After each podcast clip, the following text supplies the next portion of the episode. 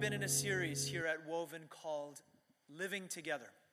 And in this series, we've been reading a book by the German author. He lived during World War II. He died in World War II. His name is Dietrich Bonhoeffer. And we've been going through this book together as a community.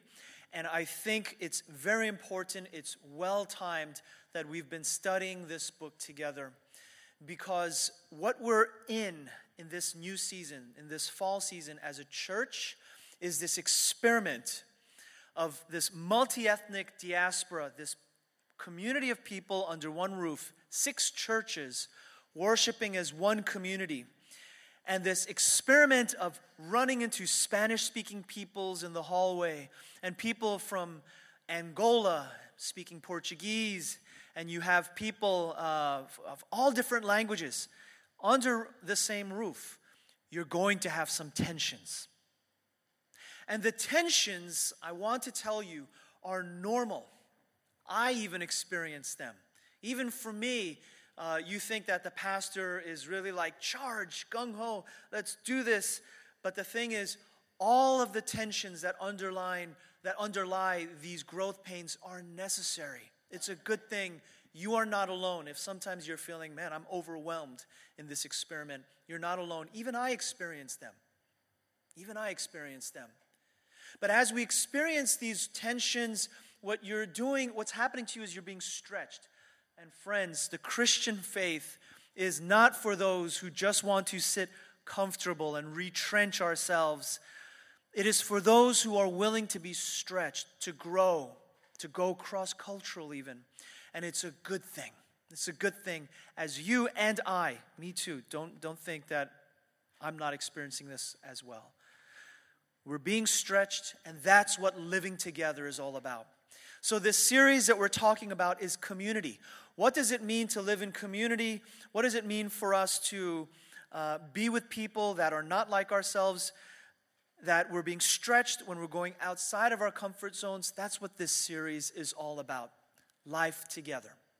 And last Sunday, I wasn't here. I heard that. Um, uh, Pete Aldrich from InterVarsity, from InterVarsity Christian Fellowship, was the guest speaker. And I'm very, very happy. I want you to know I'm very happy that you took care of him. You took him out to lunch. I want you to know that the offering that you gave for Pete, to Pete, was very generous. As honorariums go, the offering was generous, and it was our first offering of our, it was the first week of our fiscal year. So we gave our first week, um, in one sense, we gave our first offering to someone else, to InterVarsity Christian Fellowship. That is a good thing. And that's something that you can a- applaud yourselves on. I want you to know that. Um, fourth, going, I really think that InterVarsity Christian Fellowship is an organization we're going to intentionally seek a partnership with. Um, they have access to college students that I just think need to come here to Woven and need to really get connected with us. So that was what happened last Sunday, but today we're going to dive back. Let's get back into life together, into chapter 2. And we've been in the second chapter of Life Together. So we've been talking about the ideals of community. Chapter 2 of Life Together talks about what does community tangibly look like? What does a day in the life of community look like? Now, for us as a church community, this is what it looks like. And if you can put this picture on the screen, the sowing and growing graphic, I just want to share this with you because what does community mean? Like, is it like we, we, we, we live together and we sing kumbaya all day long and it's this never ending thing? What does community life look like for us as a church? I want to share this again. I've shared this once. I'm probably going to share it a few more times just so that we get familiar with our rhythms as a church. What are the community rhythms for us as a church? After four years, I've discerned that our baseline is uh, the months of September to the months of May. This is the sowing season. This is the season where we're planting seeds, where we're intentionally working, we're doing ministry, we're um, teaching, we're discipling, we're forming our community, we're growing our community. This is when we're sowing our seeds. Now, the months of June to August, this, these are the seasons when everybody is out of town. There's lots of traveling. We're all trying to escape the Texas heat. So, the months of June to August, I see this as God's time. This is the growing season. um, that's when God does his stuff. And, and it's no coincidence that some of the most profound ministry happens, I really think, at, at things like summer camp. This is when God's doing his work. But for the months of September to May, what are the community rhythms? What are the things that we do as a community? There's four things that we do as a community. The first, I spoke about it during the announcements, is the workplace examine. This is something that happens in the middle of the day, in the middle of the week, when we're meeting at work. Um, if you are downtown, that's where this is happening. Now, for now, that's just where this is happening. In downtown, we want this to multiply as well. But that's one rhythm. The second rhythm is the Wednesday night prayer meeting. And if you feel like you really need to really uh, press a little bit deeper, that an hour and a half on a Sunday is not enough to, you, you really want to sing, you need to pray, there's something that you really need to cry out to God for, then you can ask your wife or your husband to, can, can you just watch the kids one night? I need to pray. Come, to, come out to church, you come out to hear, and we have our Wednesday night prayer meetings. Our Wednesday night prayer meetings, this is the second piece of our community rhythm. Wednesday night at 7:30 p.m. 7:30 p.m. in the main sanctuary. This is when we get our prayer on as a community. The third rhythm is our community group that takes place on Saturday. On Saturday, we gather not as a smaller group, but as a larger group. We get together all together at someone's house. The next one is going to be in two Sunday, in two Saturdays from now. It's actually going to be at my home. And so, if you're interested in coming out, we, we should probably have some good Korean food available if you're interested in that. The community group is where we gather and where um, we pray together. Discipleship happens. This is when we grow deeper um, into the Word and deeper into relationship. So, community group is also um, it's a part of our rhythm as a community.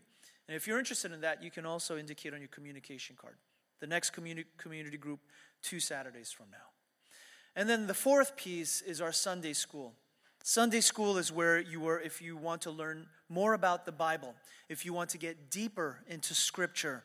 That, that takes place on Sunday mornings at 9 a.m. I mean, maybe Blake can testify if this is, eh, it's okay, or no, this is really good, or, you know, you can speak to Blake if this has really been helpful. Um, but Sunday school is important for us. We value insightful teaching as a church community. So these are our four rhythms. These are our four community rhythms. These are the four things we do as a church together. And I really want to encourage you because here's the thing listen carefully to this. Community doesn't just magically happen, it takes time, it takes investment. And so I really want to encourage you outside of our regular Sunday service, which is a, an hour and a half once a week on you know once a week on Sundays. Outside of that, include maybe two out of four of these things. Are there two of these things that you say, well, Wednesday night prayer meetings, that's, that's something that I, I want to do. Sunday school on Sunday morning. Two out of four of these things, try to work them into your routine. So, and even just for the months of September to May, so that we are building community by involvement. You know, the one thing that I that I can't do as a pastor is I can't take attendance. That's not how this works. And so I implore you, of your own accord, of your own volition, build the community, build community, build this community by time well spent together. Time well spent together. I plead with you, not for the sake of Woven, really, not for the sake of Woven, but for the sake of your own community, for the sake of your community. Build this community, build your community. So, that is what community looks like for us. But what is Bonhoeffer talking about when he talks about community? Here's where we're going to get into it. Here's where we're going to talk about ideas of community. And we're going to talk about it. There's three sections. So if you look in your notes, there are three passages from Bonhoeffer. Now, I'm going to put these passages into dialogue with Scripture, not as much today, but typically we really engage scripture deeply here, but Bonhoeffer is saying something that is very pragmatic, and I think it's theological. It's important for us to hear. I want you to hear this. Three readings that are going to be our um, that are going to be the structure for today. If you look at your notes, and this first reading, it comes from page 69. So those of you that that took the book, we gave out the free copies of the book. We see him say this on page 69. after the first morning hour, the Christian's day until evening belongs to work. After the morning hour, the Christian's day until evening belongs to work. And here is where Bonhoeffer begins to talk about the work aspect of community. You see, what does this community look like? What is the ideal that Bonhoeffer is talking about here? When he talks about work and living in a community, is he talking about like, okay, we live all under some kind of, you know, we live under the same roof. We live as a community. We sing our praises, we sing kumbaya in the morning, and then throughout the day we go out and maybe we, we build a barn, like in an Amish community or something like that. Is that the type of community that he's thinking about? Do we do community work? The work that we do builds the church. So we have Sunday services, Monday, Monday morning service, and then we build the church. That's work. I don't think that's the work that he's talking about. I don't think that's the type of community that he's talking about. I think what he's talking about is work and community that looks more like this. Now, listen carefully. You start off the day worshiping together, and then you go out to a job, a secular job. You work a job out in the real world, and then you reconvene in the evening. For example, like a Wednesday night prayer meeting. Now, let me describe to you what, I'm, what I think he's talking about here. Um, all of you, you know that I was not here last Sunday. And I was um, in California, and I was studying towards my doctorate of ministry degree. And the focus that we have is on faith and work. Faith and work. In other words, is there any significance to my Christian faith on Monday? The minute I leave church, is there anything spiritual about my work from Monday to Friday? And one of my classmates, I want to, I want to tell you about this guy, is really, really interesting. 17 years ago, he decided, together with his pastor, 17 years, now that's a long time, he decided to move into inner city Washington, D.C. And if you're from the East Coast or you know that part of the world, it's not exactly where, you know, nice suburban proper people want to live. Urban downtown Washington, D.C. But intentionally, he decided to move in with his pastor and start a Christian community. Now, they didn't all live under one roof. There was Christians living in several row houses in this very unsafe neighborhood. And for 17 years, he lived there. They built a community there. Um, but here's the thing throughout the day, this guy was not a pastor, he went to work for the Federal Reserve. And so, this is somebody that works in the real world, the Federal Reserve Bank, dictating economic policy, and at the same time coming back and living intentionally in this Christian community. So, when Bonhoeffer talks about community and work, I think this is what he has in mind living as a Christian community, intentionally following rhythms together, but working out in the real world and planting seeds, sowing seeds, and affecting change in the secular marketplace, in the real world. That, I think, is the ideal that we're striving for here at Woven. We might not all live in the same neighborhood, we might live in different parts of Houston. Really, Woven is a church. Um, that we exist for the greater Houston metro area. But even though we're far apart, we reconvene regularly, and throughout the week, we are influencing the real world through our work. Now, listen to what he says. This is still the first reading. After the first morning hour, the Christian's day until evening belongs to work. Work plunges men, I forgive the gender specific language, I'm going to try to, I'm going to, try to use more, more uh, applicable language here. Work plunges people into the world of things, into the world of impersonal things, the it. And this new encounter frees people for objectivity. For the it world is only an instrument in the hand of God for the purification of Christians from all self centeredness and all self seeking. Now, I may have lost you there. Bonhoeffer may have lost you there. And at this point, you're reading this and you're like, I don't get it. But what he's talking about here is so important. It's like a packet of dynamite that I think once you understand what you have, it explodes and it can potentially change everything. I want to explain this, I want to teach this. So listen, he says, he's talking about the it world as an instrument in the hand of God. The work of the world can be done only where a person forgets himself, where he loses himself in a cause, in reality, the task, the it. In work, the Christian learns to allow herself to be limited by a task, and thus for her, the work becomes a remedy against the indolence and sloth of the flesh. The passions of the flesh die in the world of things, but this can happen only where the Christian breaks through the it to the thou, which is God, who bids him work and makes that work a means of liberation from himself. Now, you're lost. I'm going to make this applicable. I'm going to bring this home. How many of you remember, you're old enough to remember the Dunkin' Donuts commercial? the Dunkin' Donuts commercial where there was a guy with a mustache, and every morning he woke up and he was so tired before the rooster crowed. And what did he say? Time to make the donuts. Now, that image is going to be the backdrop for this whole talk because you relate to that.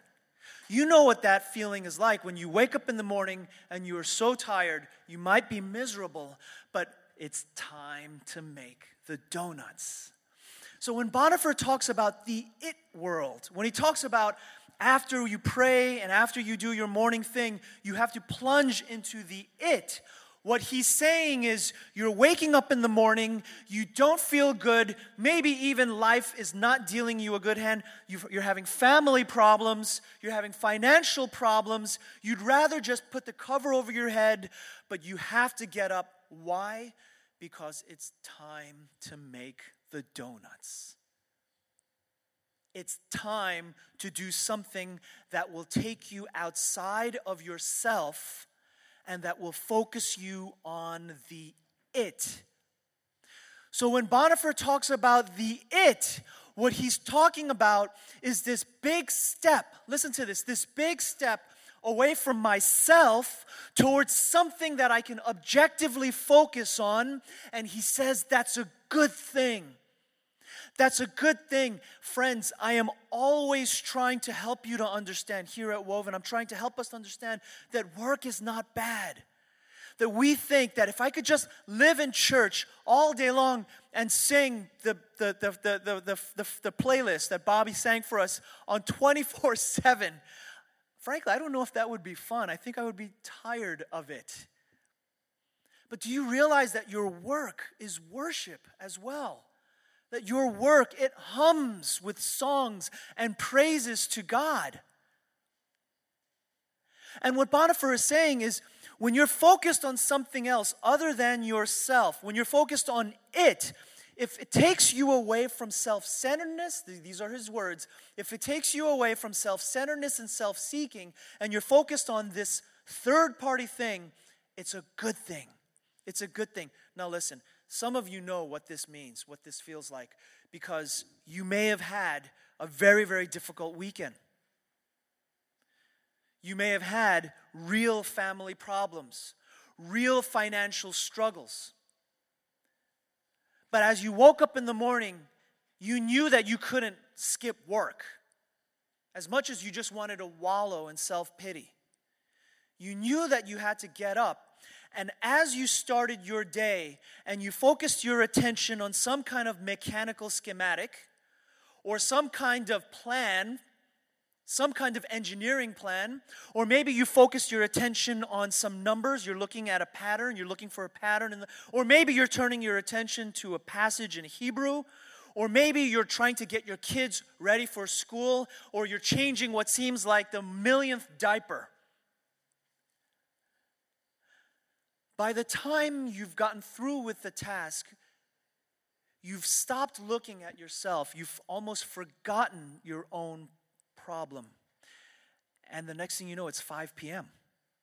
You've gotten through the day because you focused away from the self towards the second stage, the it, whatever it is, whatever that great objectivity is. That is the it that Bonhoeffer talks about. The it, that job, whether it's tightening with a wrench, or whether it's studying the schematic, or whether it's looking at the numbers, or whether it's changing diapers, that is the it that purifies us, Bonhoeffer says, that purifies us from the bad things within us. It is good to work. It is good to turn your attention away from ourselves. In fact, we see Paul, the apostle, in Second Thessalonians chapter 3, he says it straightforward. Listen, if anybody's not willing to work, you don't get to eat. If you don't work, you don't eat. And that, I think, rep, I think that is coming from this just this basic perspective. If you're going to wallow in self, and if you're going to say, I don't have any responsibilities, and you're kind of caught up in yourself, listen, you're not going to eat. In order to eat, you must plunge yourself in something outside, something external. And what this does, it validates not just work, but all kinds of work. If you are a stay at home dad, if you are a stay at home dad changing diapers and you, you're struggling with your identity and you're wondering, am I doing anything meaningful in this world? Bonhoeffer would say, Are you turning your attention away from yourself towards something else, towards the it?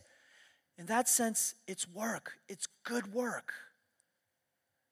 Do you feel like your employment is not gainful or it's not meaningful? Does it turn your attention away from self centeredness or self pity and focus your attention on the it, on something else? Then it's a good thing. Whether it's changing diapers or building the next longer lasting light bulb, it's good work. Why? Because you've turned your attention away from the self towards the it. But there's a third step and the third step is not just the it, but then from the it to the thou. In other words, you've turned your attention away from yourself and you're focusing on some second, third, some, some external task. And you're focused on this task, but in the midst of that task, what Bonhoeffer is saying, it is possible to see God. It's possible to feel God, to hear God. It's possible for the it, whatever your work is, to become a prayer to God. And that's what he says the passions of the flesh, they die in the world of things, the its. But this can happen only where the Christian breaks past the it to the thou, which is God. Now I'm going to make this practical. I'm going to make this I'm going to make this uh, more understandable.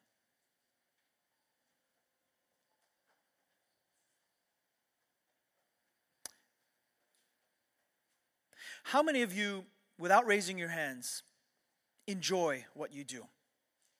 Just think about it. Okay, you can raise your hand. How many of you find what you do repetitious and tedious? You don't have to raise your hand. How many of you find that what you do is laborious?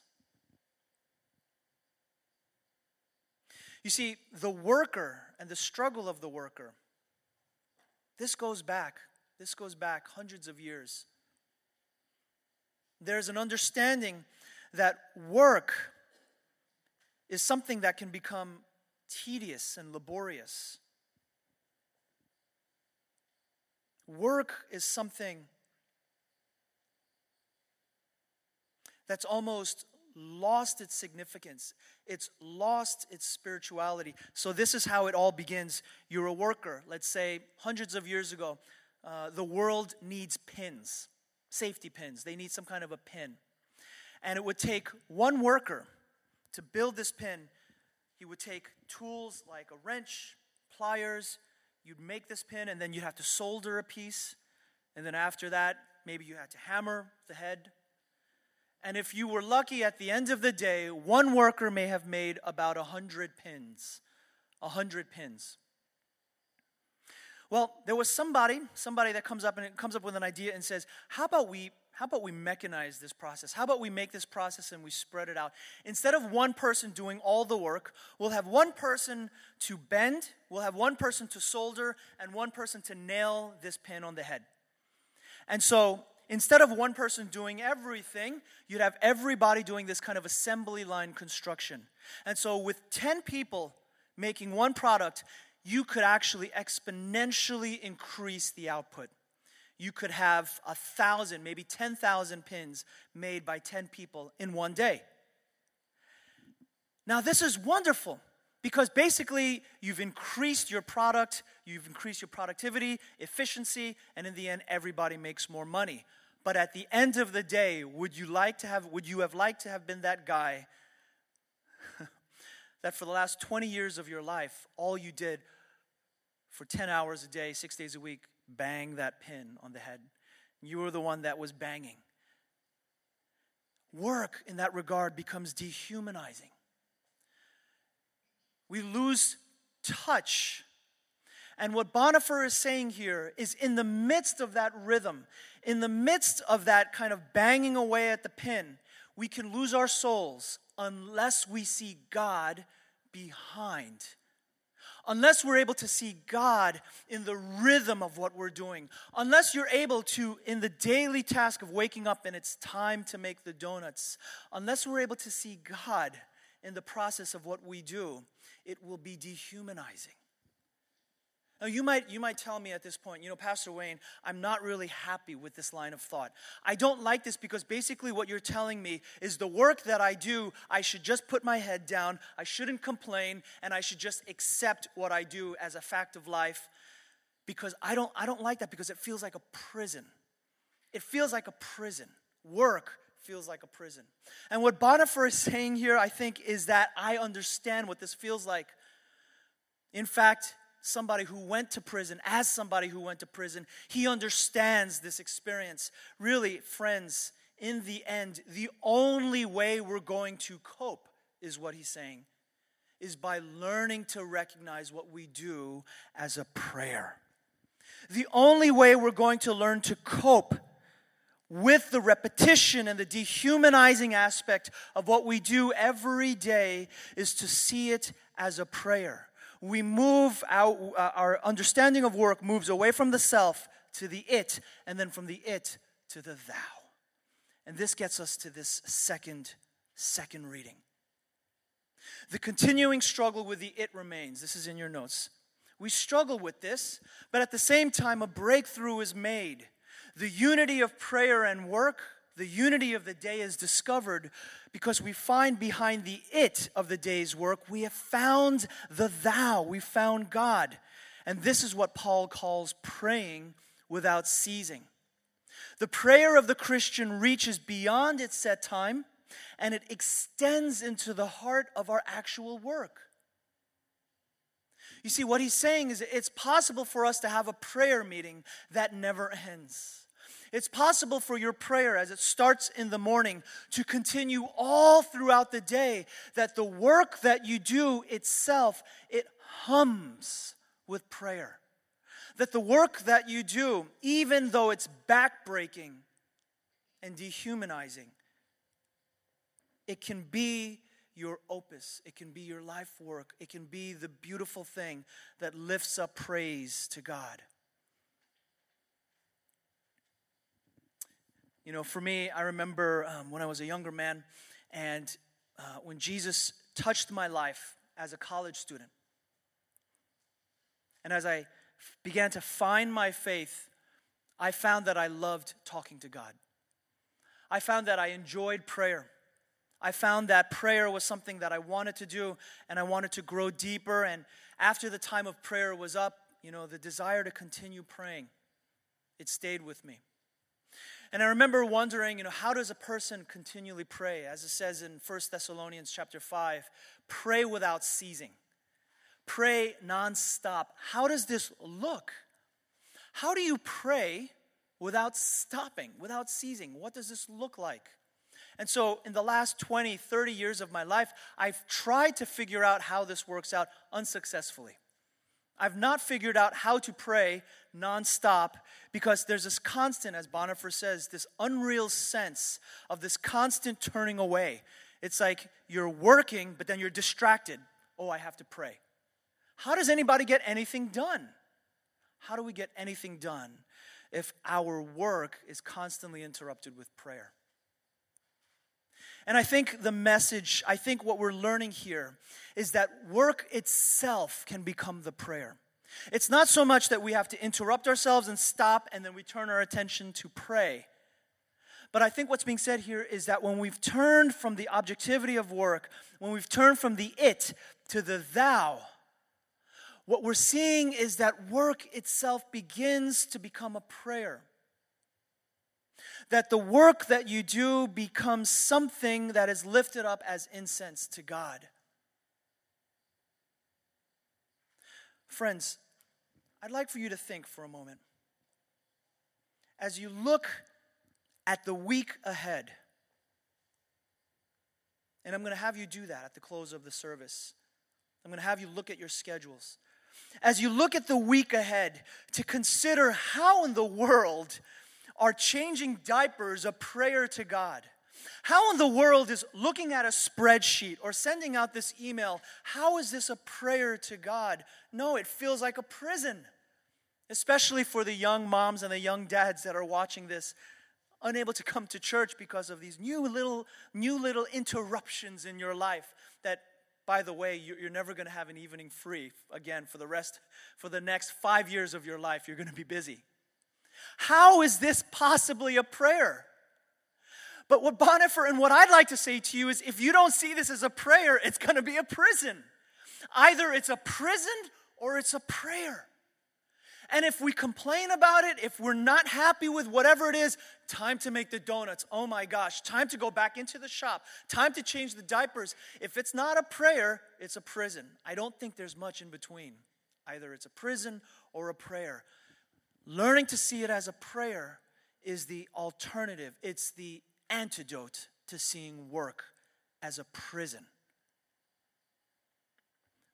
I remember for my little babies, and I only had two, so we were still playing man defense.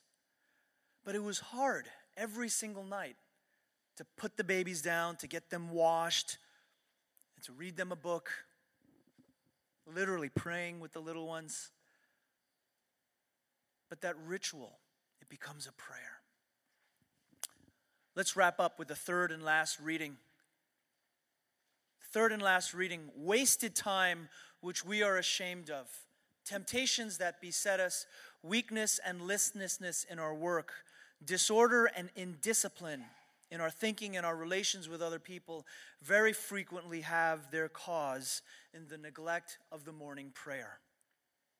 In other words, what Bonhoeffer seems to be saying is the reason you're so cranky today is because you didn't pray this morning. And that's how we can interpret this. I think he's making a deeper connection. I don't think he's lecturing us. I don't think he's shaming us. The purpose is not to shame us and say, listen, you're grumpy, you didn't pray today. I think the purpose that, uh, uh the, the connection that Bonhoeffer is making is that our morning prayer is the place where we center ourselves we prepare ourselves for the world, we're able to recognize that from henceforth, it's 9 a.m., it's time to make the donuts, it's time to get onto the commute, it's time for me to drive into the city, time for me to go back to work. That experience of prayer prepares you to see the rest of your day as prayer. Our prayer meeting in the morning basically is the continuity of the prayer meeting for the rest of the day. Our prayer meeting for the entirety of the day, it just begins in the morning. You see, the worst thing, I think, in this scheme, the worst thing is not the person who is unemployed. The worst thing is not the person who has to be a stay at home parent. The worst thing is not the person who is depressed and unable to get up. Now, I know what that feels like.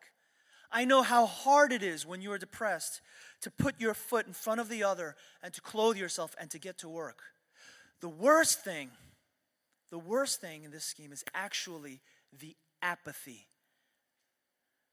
the self centeredness, the unwillingness to try, the unwillingness to say, well, you know, at least I should put one foot in the front of the other. The unwillingness to focus on something outside of yourself, the unwillingness to focus on some external it, some external problem. Listen, you don't have to have a great job. You don't have to But you, you got to turn your attention away from yourself. If our whole life is basically spent self pitying, self worrying, and we have nothing else to turn our attention to, that, friends, that is what is to be pitied. That is not good. The wasted time, the temptations, the weakness and listlessness, basically, this comes from an unwillingness to turn our attention away from ourselves towards that focusing it, whatever that work is. Now, I conclude with this. You might say, Pastor, I hear what you're saying. It sounds like pie in the sky. You don't know what I do for a living. You don't know how difficult it is for me to wake up in the morning and to go back to back breaking labor. You don't know what it's like. And my answer, in conclusion, my answer is I don't know what it's like to be in your shoes. I don't know what it's like to be a worker in your field. But this is what I do know. I do know that in my line of work, the first five years are considered just the hazing period. Just the hazing period. And it takes 10 years to build trust. I've been here in Houston eight. I know that in my line of work, that starting a church, typically churches don't get up to year five. We just celebrated our fourth birthday. We're in our fifth year. I know that in my line of work, if you're not seeing some therapist or some counselor to talk through your stuff, that you are doing emotional violence to yourself. That's what we say in the covenant now. If you are a pastor and you are not seeing a counselor, you are doing emotional violence to yourself.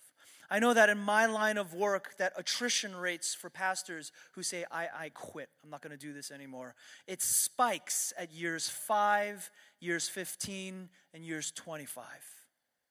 I know that in my line of work that this emotional violence oftentimes happens because we attach our value and our self-worth too much to the it of work. Are they going to hate my sermon? Did I offend somebody? Did we do church the wrong way this past Sunday? And we attach ourselves to that in an unhealthy way. I mean, in some ways, as a worker, your job is easier. Because at least you haven't attached your value into, you know, put all of your value into this product. You say, well, we just have to make the product, and that's the end of the day. What I'm saying is this in the midst of the difficulty, when Monday morning rolls around and I'm discouraged and things don't look good for me personally, what do I do? I wake up, I put my shoes on, and I walk in front and I look at Hebrew. it's time to make the donuts. I turn my attention away from myself because I could say, I'm not going to church this week. I'm not coming, I'm not showing up. You guys have church on your own. I'm not going to make the donuts. Where would the world be if, the if Dunkin' Donuts wasn't open?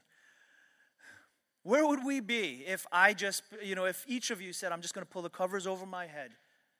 But what happens is we wake up on Monday morning we put our foot, or we put one foot in front of the other, and we focus on whatever that task is, and that becomes your prayer. That becomes our prayer. So, in conclusion, this is what I'd like you to do. I know this talk was very kind of cerebral. That's what happens when you spend 10 days at Fuller Seminary talking about faith and work. I spared you. I didn't talk about Adam Smith or Karl Marx, so that's a good thing. But I will invite you at this time to do, let's do something really cool. This is, this is, this is a great idea that I heard this week. Take out your device intentionally. And what I'd like you to do, because most of us have this, if you don't have a device, that's fine. Just think about your week ahead. But this is, if you have your device, open up your calendar app. You, can come up at this. Oh, like, I don't have my. Look at your calendar app. And I want you to intentionally look at your calendar for tomorrow morning. The first thing that you have to do tomorrow morning, And at this time, what I'd like you to do, as Bobby quietly plays in the background, is pray. Pray for that first task. Pray for the first thing you have to do tomorrow morning and say, Jesus, I give this up to you. In fact, as I start this thing, whether it's preparing this spreadsheet or making or putting together the chemicals or preparing my curriculum and getting ready for the day, or if it's getting the babies ready for school, look at that task and pray for it and give it to Jesus at this time. And as you look at that first that first schedule, I want you to look throughout the rest of the week. Bobby, let's get some music going here. As you get the as you look at the rest of the schedule, pray for your schedule for the rest of the week. Because listen, friends, church no, no, no. Spirituality is not just an 11 a.m. thing on Sunday morning. What I'm trying to convey and teach to you ever so imperfectly this morning. Really, the main point is this what you do starting tomorrow morning is going to be your opus, it's going to be your prayer. And I want you intentionally to lift up your life to God and your work. That is a beautiful thing. So at this time, silently or however you however you want to express this, look at your calendar or think about what you have coming up this week and just pray. Pray. Lift it up to Jesus.